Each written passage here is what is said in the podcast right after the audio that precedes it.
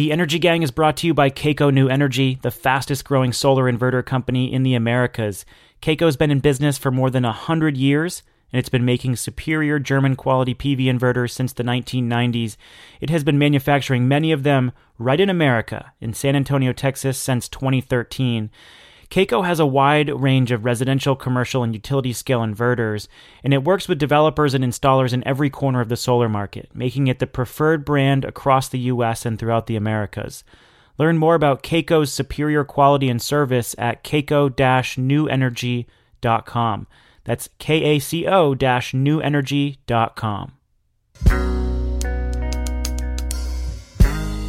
From Greentech Media, this is the Energy Gang, a weekly digest on energy, clean tech, and the environment. I'm Stephen Lacey.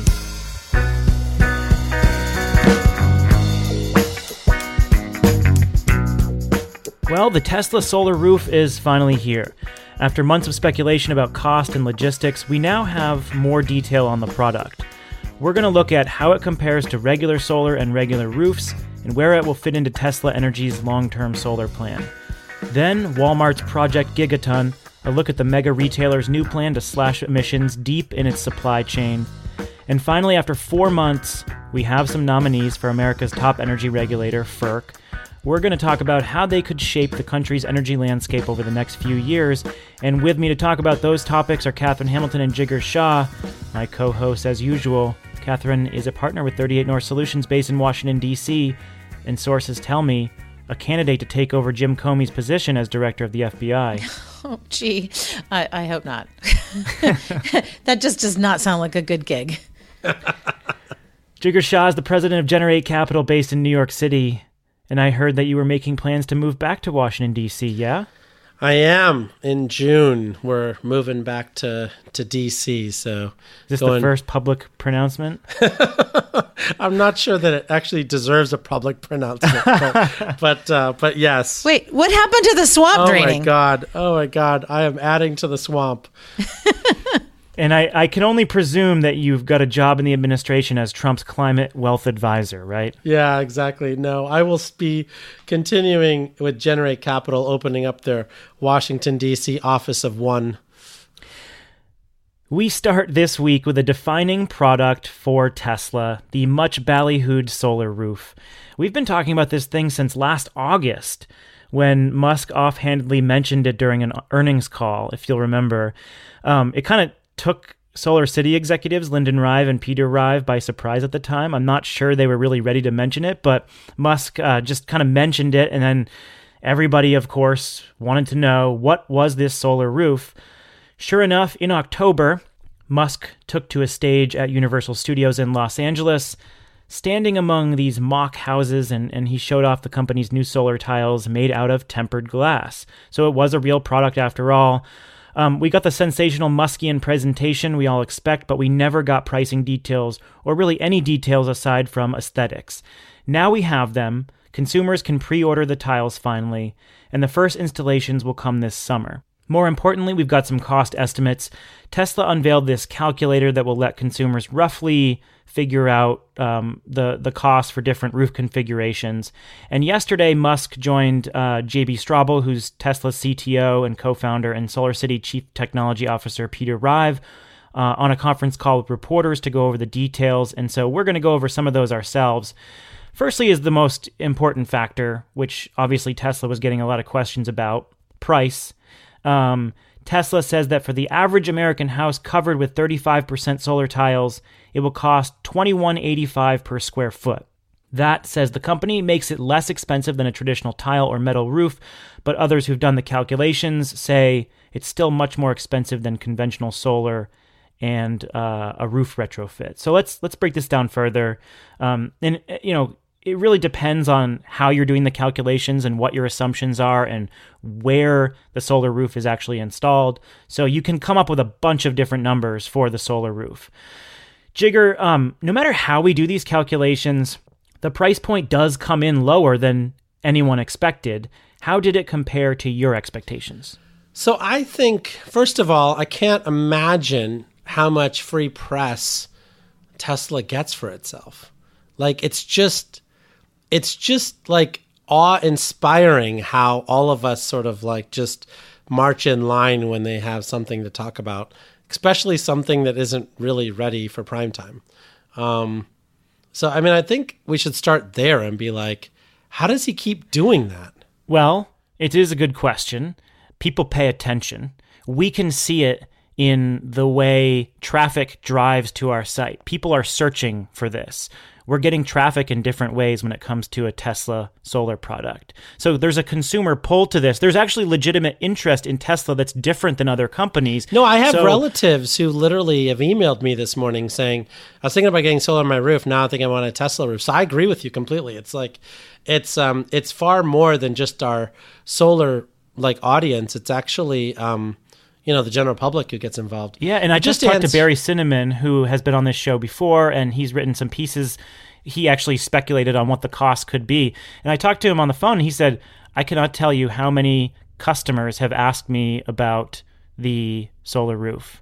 You know, and a local installer won't be installing the solar roof, but customers who are sitting around the kitchen table making these decisions are asking about the product. So, you know, that's the reason why we pay attention to uh, an announcement from Musk differently than maybe a lot of other companies. No, I I think it makes sense. I so so I did a lot of quick math, and I ref, I went to a friend of mine who is in the integrated you know solar roof um, business for some help, and um, there's a couple of major assumptions that I think that the Bloomberg folks um, didn't really get right when I talked to them about it. They they estimated this was about two dollars and fifty two cents a watt installed.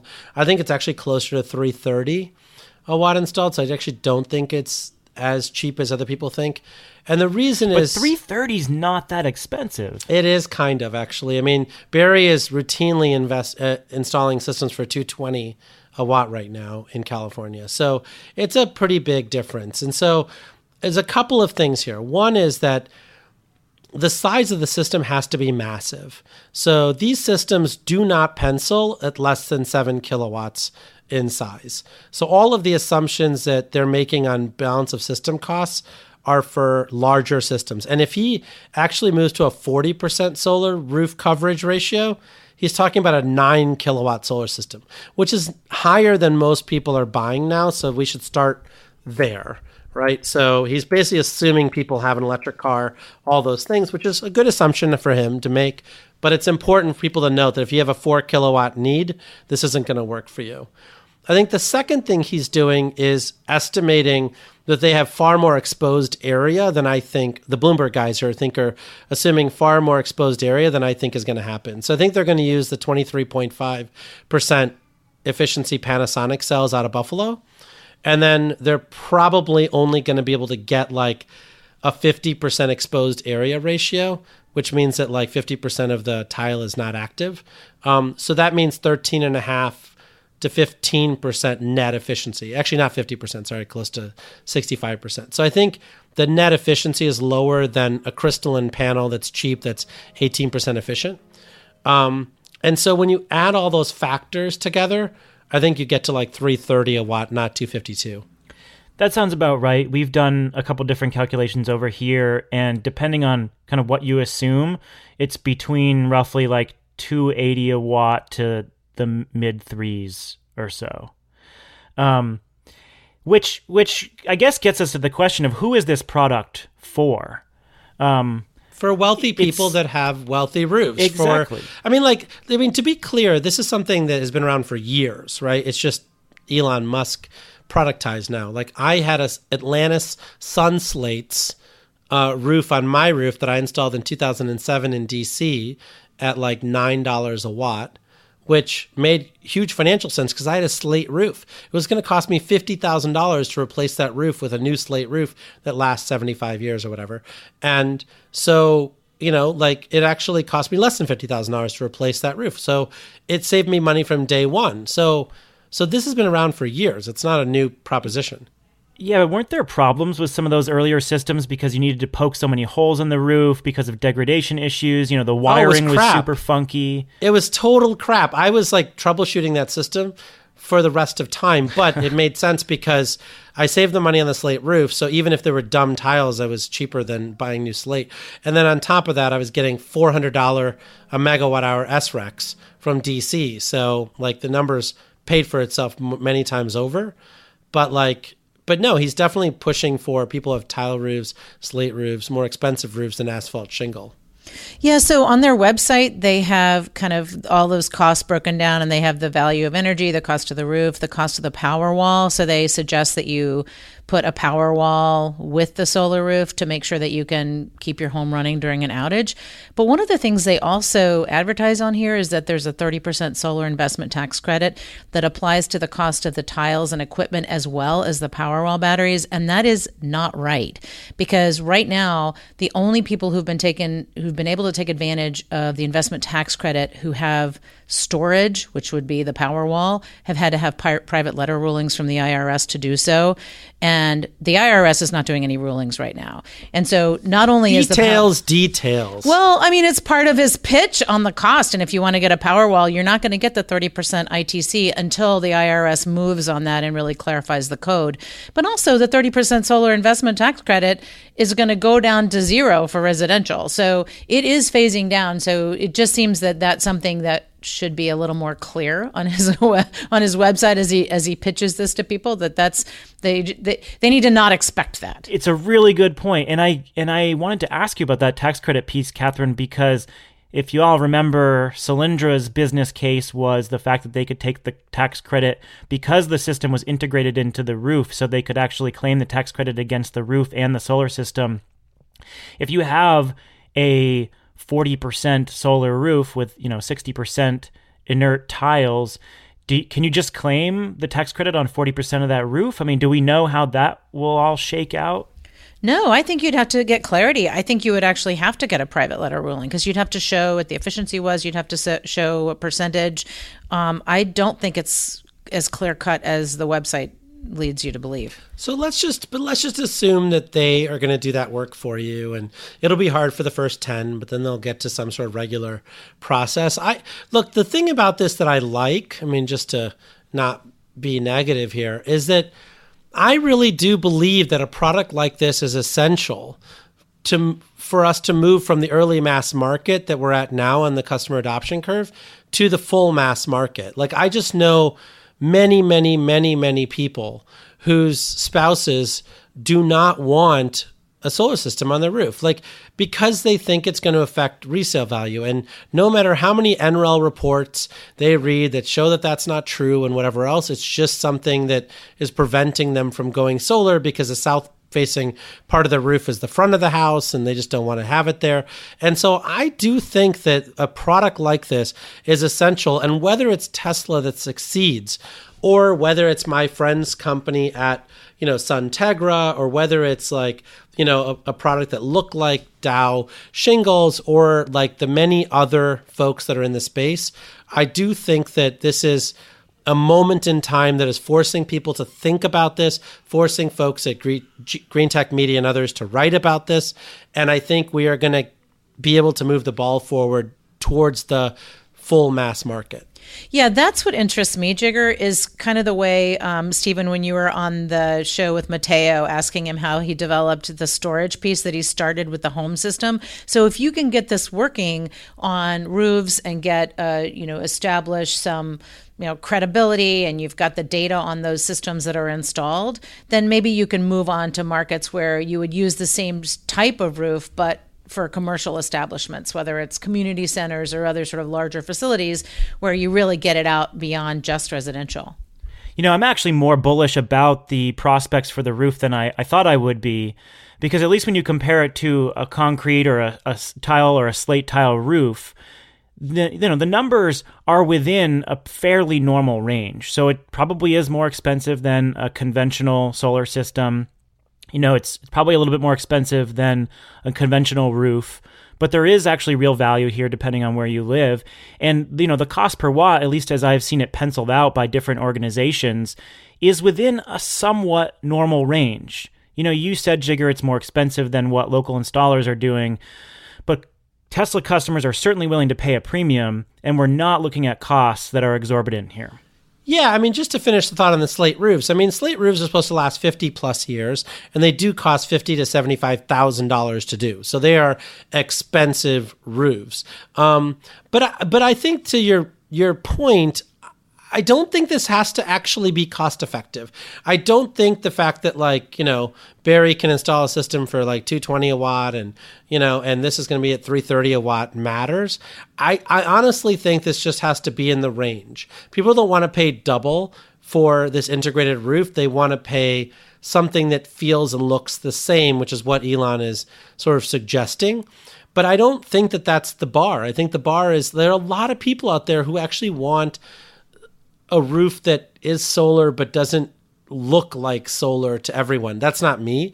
I want to brag about my solar system, but for a lot of people, they sort of want it to look clean and a nice aesthetic and integrated, and they don't want to pay a lot more for it. Yeah, and you know where there are a lot of slate roofs are in France.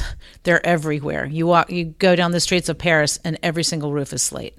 Well, Tesla's starting small. They're going to manufacture in Fremont for a little while, sell systems in California to start off, and then they're going to move into the Buffalo facility, which they did say is going to scale up and produce these solar roofs. Um, there were some questions about whether that Buffalo facility would actually even go forward. And Peter Rive yesterday on a press call with reporters said, "Yep, we're, um, you know, I think." Given what they said earlier, they are behind schedule, but he did say we're full steam ahead in building the factory and producing this solar roof. Um, so they're going to start small, move to other states, expand the Buffalo fa- facility, and then go international. And a market like France is probably uh, a natural choice. You know, I was really struck at how Elon described the scaling up of this market because he usually talks in these sweeping terms about um, how incredible growth will be and how big demand is. He did say that they are not limited by demand, that they're sort of limited by manufacturing capacity and their ability to scale. But he has talked over the last few weeks about this being a multi decade opportunity and not something that's going to scale up in the next few years. So, you know, the question is whether this will make up a significant market share of Solar City Tesla installs in a few years, or whether this is really a five, 10 year play. And uh, my guess is that it's more of a medium and long term play given how Elon's talked about it. There's certainly a lot of details here around wiring and all the other pieces, but I don't really think that that's important right now. I honestly think what's important right now is to say that they're in the range that you know they probably won't produce these on time and on schedule. It probably is going to be delayed in true Elon form, but I do think that with the tax credit, you know, extension and you know the runway that we have, this brings some much needed excitement to the residential solar industry, which I think everyone really needs right now, given all the bad news in the residential solar space. Let's uh, freeze for a moment and talk about Kaco New Energy our sponsor of the Energy Gang. Thanks so much to Kaco for being a supporter of the show. Kaco is, of course, one of the fastest growing inverter companies in the Americas, which is a result of its commitment to quality, top notch performance, and state of the art technology. Kaco produces a robust portfolio of inverters for residential, commercial, and utility scale applications, and leading utility scale developers continue to choose Kaco because of its superior engineering and unmatched levels of technical support and customer service. Kaco produces its inverters for the Americas in San Antonio, Texas, where 20% of its employees are U.S. military veterans. Kaco is ready to serve any installer or developer looking to maximize their solar production. You can learn more about Kaco's inverters and its commitment to quality at kaco-newenergy.com. That's K-A-C-O-newenergy.com. Back in 2005, Walmart announced a uh, pretty ambitious plan to slash tens of millions of metric tons of CO2 from its supply chain. It was part of the first wave of ambitious corporate sustainability plans addressing climate, but it was also seen by, seen by some as greenwashing. Well, Walmart exceeded its goals and last month released a new plan to slash 1 gigaton or 1 billion metric tons of CO2 from its supply chain by 2030. That's a big deal. That really is a big deal. And it will do that by cutting the hardest emissions of all, Scope 3 emissions. That's the CO2 caused by suppliers that Walmart doesn't have direct control over, so it's going to have to work even harder to help those companies implement their own plans. Does this set a new bar for multinational corporations? and how logistically complicated is such a plan? Um, first to you, Catherine, what's the significance here? Yeah, this is huge because Walmart, with its supply chain, as you say, the scope three, those operations over which it doesn't have control, it does have a supply chain over which it can still exert some control by deciding who they want to you know prefer to purchase from who they want to put on the shelves with this um, project they, they have these sustainability leader badges that they put on different products so people understand uh, where they come from i mean i think this is a big deal from a leadership perspective um, and also really from moving the needle. So I, I think it'll make a big difference. And what it is specifically, if people want to go on the website, you can go onto walmartsustainabilityhub.com. And it's really an app and a platform to allow suppliers to be able to kind of engage in these six pillars of sustainability, which include energy, but also include agriculture, waste, packaging, deforestation, and product use. So all these different pieces that feed into sustainability writ large. Um, and I don't know if you all remember but in 2008, uh, Walmart changed its logo from always low prices to save money, live better. So this is the live better piece of it, and I really do think they're going to move the needle. Yeah, they're they're really serious about this. So Jigar, when you were at the Carbon War Room, you guys spent a ton of time on these kinds of supply chain issues. Um, how ambitious do you think this is, and how hard is it to tackle these Scope Three emissions, as uh, Catherine just described them? So the thing I like about Walmart is, um, I mean, I was the one who flew to Bentonville many, many, many, many times in 2005, six, and seven to convince them to put solar on their roof. So I know them pretty well from that effort. And Walmart doesn't come to these things lightly. Um, I think that they are actually, you know, sort of really deliberate about the science based targets and trying to figure out whether it's possible. They're not really looking for the press release. And so I think that's a big deal. The bigger deal here, honestly, is not Walmart per se, although I think they're going to be very genuinely trying to reach this target.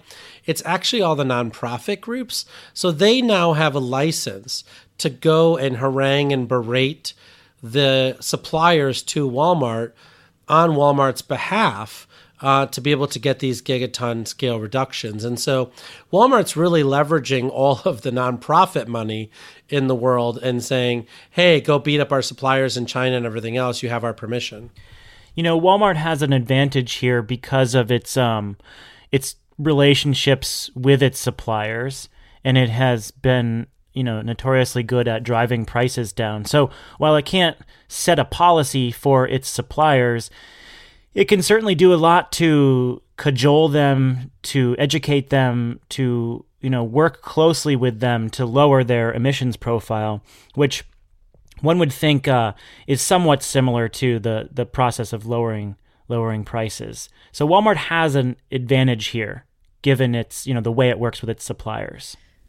Well, and one thing Walmart does keep in mind is they do want to pass the lower prices on to their customers. So it's it's not just that they're they are trying to do the right thing, but they're also really trying to keep their margins and I think that I mean I I work with the folks at Walmart on state regulatory issues and they are in every single state battle on behalf of consumers everywhere because they really want to make sure that any policies that come out from utilities and regulatory processes are really beneficial to other companies like Walmart. And they said, you know, there may be a couple of other companies out there, but we're really on the front lines. And so they're fighting the battles internally with their supply chain and also really out front on the regulatory processes to make sure that they can reduce costs and keep things, um, you know, know allow themselves to profit but also allow their customers to benefit if if you're a consumer and you're comparing these policies and environmental performance matters to you but you're still willing to shop at say a, a large retailer like a Walmart or Amazon Walmart is probably your best choice at this point. I mean, consider Amazon. They have done jack squat. They haven't released any information on emissions, on environmental performance across their supply chain. They've never released a sustainability report. Walmart's been doing this for well over a decade. And, you know, there's a broader conversation about about whether or not you should shop at big retailers, but um, you know, we all shop at many of these large retailers, and when you compare them side by side, and if you just take the two, two of the biggest, Walmart and Amazon, Walmart blows Amazon out of the water, and Amazon is finally starting to try to catch up. And they they put together a sustainability team last year, and I think they're scrambling because they realize that they're getting their butts kicked on this, and people actually do care about it. Yeah, and you know when uh, Jigar was mentioning helping, you know, leveraging the NGOs. One thing I also hope that this pushes forward is keeping ener- the Energy Star program alive because this has been a real boon for them is to be able to promote those products with the Energy Star label, and I'm hoping that because of their leadership that we don't lose that program. Yeah, well, hopefully it finds a better home at UL or some other place, but. Um, um, I mean, look, I think the Energy Star program is valuable. I, look, I think that one thing that we talked about before was Walmart's role on the presidential council and politics and all that stuff. And I don't think that that has changed. My point of view is still that, like, Walmart's doing this for the right reasons for their clients, but, like, when they get in conversations with the President of the United States, I still don't think this makes their top five talking points. You know, those are going to be more around labor and around, you know, regulation and other things that really affect their core business. And also, let's just like, you know, talk about the cynical side of this. Walmart has had several tough years of really bad PR. Um, given the the Mexico scandal and some of the other pieces, and you know, being a real leader on this helps to blunt some of those uh, criticisms. I don't think you're wrong on the type of influence that they'll try to have on the president, Jigar. My guess is that the influence that they'll try to exert on the climate piece will be to band together with a bunch of other corporations and sign a letter to the president and to Congress, you know, explaining why we need international leadership on climate, why we might need a carbon tax. Um, those are the sorts of things that Walmart and other big corporations will probably do rather than bend the president's ear directly. I think the corporations have a very large impact on state policy. But I think on the federal government, I mean, look, Walmart right now is fighting tax reform. They don't want these locational based, you know, taxes where they have to pay, you know, a lot of taxes on imports and no taxes on exports. And so I am sure that 99.9% of their efforts on that and 0.1 is on this for the federal government. Jigar, I think you're right on the federal front that they have a huge list of things that they're worried about, not the least of which has to be the border adjustment tax that, that that's being discussed. But um, on the state level, I just can't understate the value that they are in the room as really representing consumer interests and they do that because they are a large consumer but then they can pass that along and i think uh, their leadership is really on a grassroots level really really important. And those are the people that are out there purchasing things that we care about on you know clean energy um, th- those those are people that are actually purchasing all of those clean technologies that we really care about. On to FERC now. After four paralyzing months of having only three commissioners, the Trump administration has finally nominated two Republicans to their posts. Neil Chatterjee, formerly served as Mitch McConnell's energy advisor, and Robert Powelson is an energy commissioner in Pennsylvania. And these two men, if confirmed, are going to enter FERC at a time of immense change to the agency's authority and increasing complexity of the kinds of market problems that, that FERC is grappling with, most notably the blurring lines between retail and wholesale markets as distributed energy expands and uh, also pipeline siting, a lot more opposition to pipelines, a lot of pipelines in the works right now, and natural gas companies have been up in arms because without a quorum, uh, a lot of these projects have been stalled. So when they get in, we presume when they're um, actually confirmed that they're going to have a lot to grapple with. Catherine, who are these appointees to start with? Yeah, so Neil Chatterjee uh, has been in the mix for a while, um, being talked about. He's Mitch McConnell's energy senior energy policy advisor. He is, I met with him just this week again. Um, we're pretty familiar with him. He is uh, very intellectually curious. He's very uh, he's been very open to meeting with people and learning because FERC is a really complicated agency. So um, you know he's he's maybe not what you would think of immediately as someone who would go into FERC, but one person we know that you know in the not too distant future was Phil Moeller. Phil Moeller started as a Senate staffer. I worked with him when he was the um, staff lead on interior appropriations for a Republican senator from Washington State, Slade Gorton. And he was great to work with as a staffer. But when he went to FERC, I said, How how is he going to know anything about that, how that agency runs? And it turns out he was a good regulator. He was smart and like Neil, he was intellectually curious. He didn't always uh, go the way that you know my clients would want to go on issues but he always had a very reasoned approach he wasn't a knee jerk you know ideologue at all and i think neil is going to be something like that um, Rob Powelson is on the Pennsylvania Public Utilities Commission. He's been the president of NARUC, the National Association of Regulators. And, you know, he would bring a state uh, leaning to FERC, which they often bring state regulators. Colette Honorable um, whose term goes off in June, is a state regulator. She's from Arkansas. Um, Tony Clark was a state regulator. A lot of folks that they put into FERC was state regulators. And I think that's also not a bad thing. They bring the position of having to regulate state policy and deal with state policies and state utility on that level and and they understand kind of this this tension between wholesale market regulation and state policy so I think neither one of them, uh, you know, I know Powelson has opinions, but I don't think they're ideologues. And FERC is just not an agency for ideology, it's really a process agency. So the part that scares me is really, you know, Neil Chatterjee. I think, you know, he's um, a smart guy by virtue of the fact that he's Indian. But um, you know, like I, what I'm really concerned about is if you wait a second, if you didn't know, Jigar is Indian. Just, just, just to clarify there to anybody who can't can't see his face. but um, no, I mean, I am like I have no doubt in my mind that Rick Perry has no idea how to implement this sort of like federalism piece down to the state level regulations. But FERC really can sort of influence state policy by screwing over states by threatening federal action. And and Neil is you know like very skilled in the Mitch McConnell way of doing business. And so I'm a little concerned that they actually get a little bit of their administrative act together between him and Rick Perry but I'm hopeful that they don't. Yeah, I I do think there is one of the big issues that FERC is grappling with, and they just had a technical conference to kind of try to work through some of the tensions that states are butting up against with FERC jurisdiction. And especially as FERC is doing things like this NOPR on energy storage and aggregated distributed energy resources, they're looking at, you know, how do we adjust the wholesale markets so that innovators can participate? And a lot of that innovation is on the edge of the grid. And that innovation would be very great if you could stack your benefits and participate in meeting state goals as well as providing value to the wholesale markets. Otherwise, you're just leaving that value out of the mix altogether.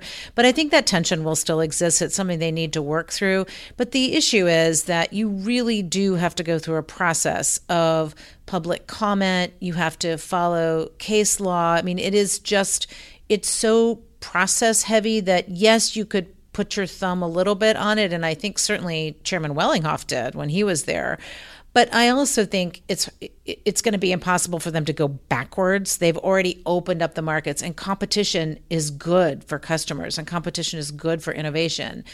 And I think if anything, things will revert more to states. You know that he was saying that some of the RPS standards and some of the deployment of renewable energy and wind contracts and some of the existing contracts could be invalidated based on national security issues of having more baseload power, which we established previously, you know, like isn't a defined term. Although there was a listener who said that his textbook in 2002 including baseload power, but my education is pre 2002.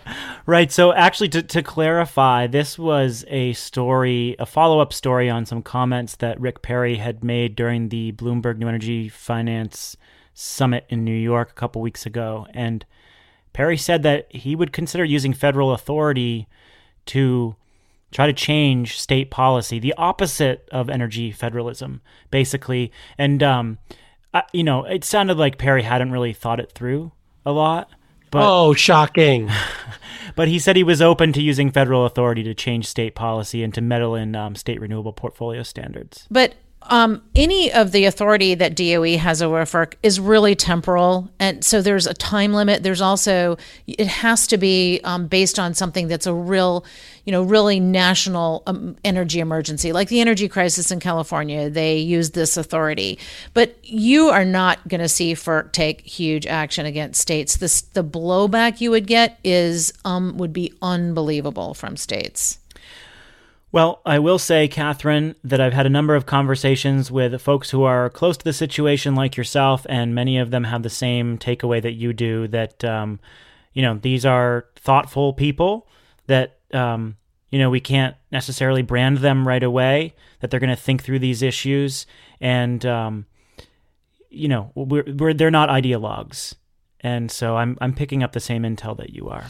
Great. Yeah, I, I think we just have to wait and see. And I don't think we can jump to conclusions. And I'm really hoping also because um, Commissioner Honorable's seat it expires in June that they bundle um, some of these. Maybe they'll do Chatterjee and Powelson at the same time. And I know Murkowski really wants to get to. Everybody wants FERC to actually be staffed and be functional. It's just does not. It's not good when it's broken and not working. Um, but hopefully they'll bundle this third Republican with a Democrat to make sure that those two get through, so that it's fully. You know, it's it's got the full quorum. Okay, well, I think that's enough about FERC. Um, Catherine, why don't you start us off and tell us something we don't know? You got any good stories? I have a really good one. Well, it's I think it's a good one, which is that the CRA, the Congressional Review Act on methane emissions, failed in the Senate this week. This was a huge surprise. It was the top priority for American Petroleum Institute. And um, it was a big deal. Three senators voted against it on the Republican side uh, Lindsey Graham, John McCain, and Susan Collins. Graham and Collins had been early no's. They had said very publicly, but McCain was actually convinced on the floor of the Senate. And there was, uh, there were, you know, watching that, if you go back and look at the tapes, it is amazing the work that all of those um, Republican leaders were putting to McCain. And he finally just put his hand up and put his thumb down and said no, and it failed. It was a big deal because um, Cory Gardner, who is the head of the National Republican Senatorial Committee, so he is responsible for getting all those Republican senators voted for. You know, he, API has been giving them a ton of money, and this was on him. And Colorado is the model for methane rules. They are, they have much stricter rules than BLM. And you he has the most to lose. Gardner, Portman voted for this rule, um, and Ohio also have regula- has regulations in place. So it was one of those votes that for them was really bad because it did not go their way, and they also voted for the rule the rule to be taken back. And now, of course, there there are going to be battles in court and at the BLM. But this was a big deal that the Senate um, did not roll back on this regulation. Jigar, what's your story? Tell us something we don't know. So a few weeks ago, um, the Indian government announced something a little bit out of the blue that said that they want to try to get all vehicles in India to be battery powered by 2030. It's an audacious, audacious move. And um, the, what's interesting, though, about it is that they're not going to subsidize electric vehicles to get there. Instead, they're going to try to take the most cost effective applications for battery vehicles, like public transit buses, and really move it that way. And then to adopt battery swapping technologies a la Project Better Place um, to get there, which is pretty cool. I mean, we'll see if it works. The details are coming in the future, but um, but I definitely think this is going to be a great way for the Indian electricity sector to get more profits uh, by you know selling more of its juice. I'm going to revisit our conversation about Rick Perry real quick. Um, of course, there's that DOE study looking at the um, reliability of the grid as more distributed energy gets deployed. And I found it quite interesting that E&E News is reporting um, two, you know, a couple of the major organizations that would help guide electricity policy, like FERC, and that we just talked about, and the North American Electricity Reliability Corporation, NERC, have not been consulted on the study thus far. And so you have these stakeholders that like have done so much modeling and have understand how the grid operates so well and they still haven't been consulted for this study about grid reliability, which I found very curious. And with that, I think we're we're set for this week. Uh, thanks a lot to Kaco New Energy for being our sponsor. We truly appreciate their support. Thanks to all of you out there. We love to hear from you. Get us through all the usual channels. You know, email's good. Podcasts at greentechmedia.com is our address. We love Twitter, so interact with us, retweet us, send us your questions, your comments, disagree with us, whatever you want. Um, you can uh, leave us a rating review on iTunes, which is super helpful for helping us find new uh, audience members. You know, it's really helpful for people when they're searching for the podcast. And, uh, you know, send a link on to your friends, your family, your colleagues if you think that they'd like this show. And if you like this show, then you'll like the interchange too. You've heard a couple recent episodes that we've cross posted here, and uh, that's our show where we do, you know, interviews and a little bit more of a deeper dive on numbers from GTM Research. And my co-host is Shail Khan. So subscribe to the Interchange podcast as well. Um, have a great week, everybody. We're going to be at the Solar Summit next week in Arizona. We're going to be uh, talking about all the latest in solar, the ups and the downs and uh, we'll have a really spirited conversation there on stage. Catherine, we will see you then. Yeah, look forward to seeing you in sunny Arizona. Jigar, have a uh, good rest of your week, and we'll talk to you next week on stage. Absolutely. I'm looking forward to it. With Catherine Hamilton and Jigar Shah, I'm Stephen Lacey, and we are the Energy Gang, a production of greentechmedia.com. We'll catch you next week.